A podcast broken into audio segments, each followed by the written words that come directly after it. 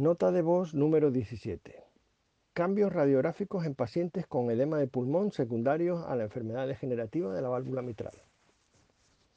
Los cambios que vamos a observar son un aumento de opacidad pulmonar de tipo leve, podría ser un patrón intersticial, o de tipo severo, un patrón alveolar, y la distribución del edema principalmente es caudo-dorsal, bilateral y simétrica, pero en algunos casos se puede presentar de forma difusa.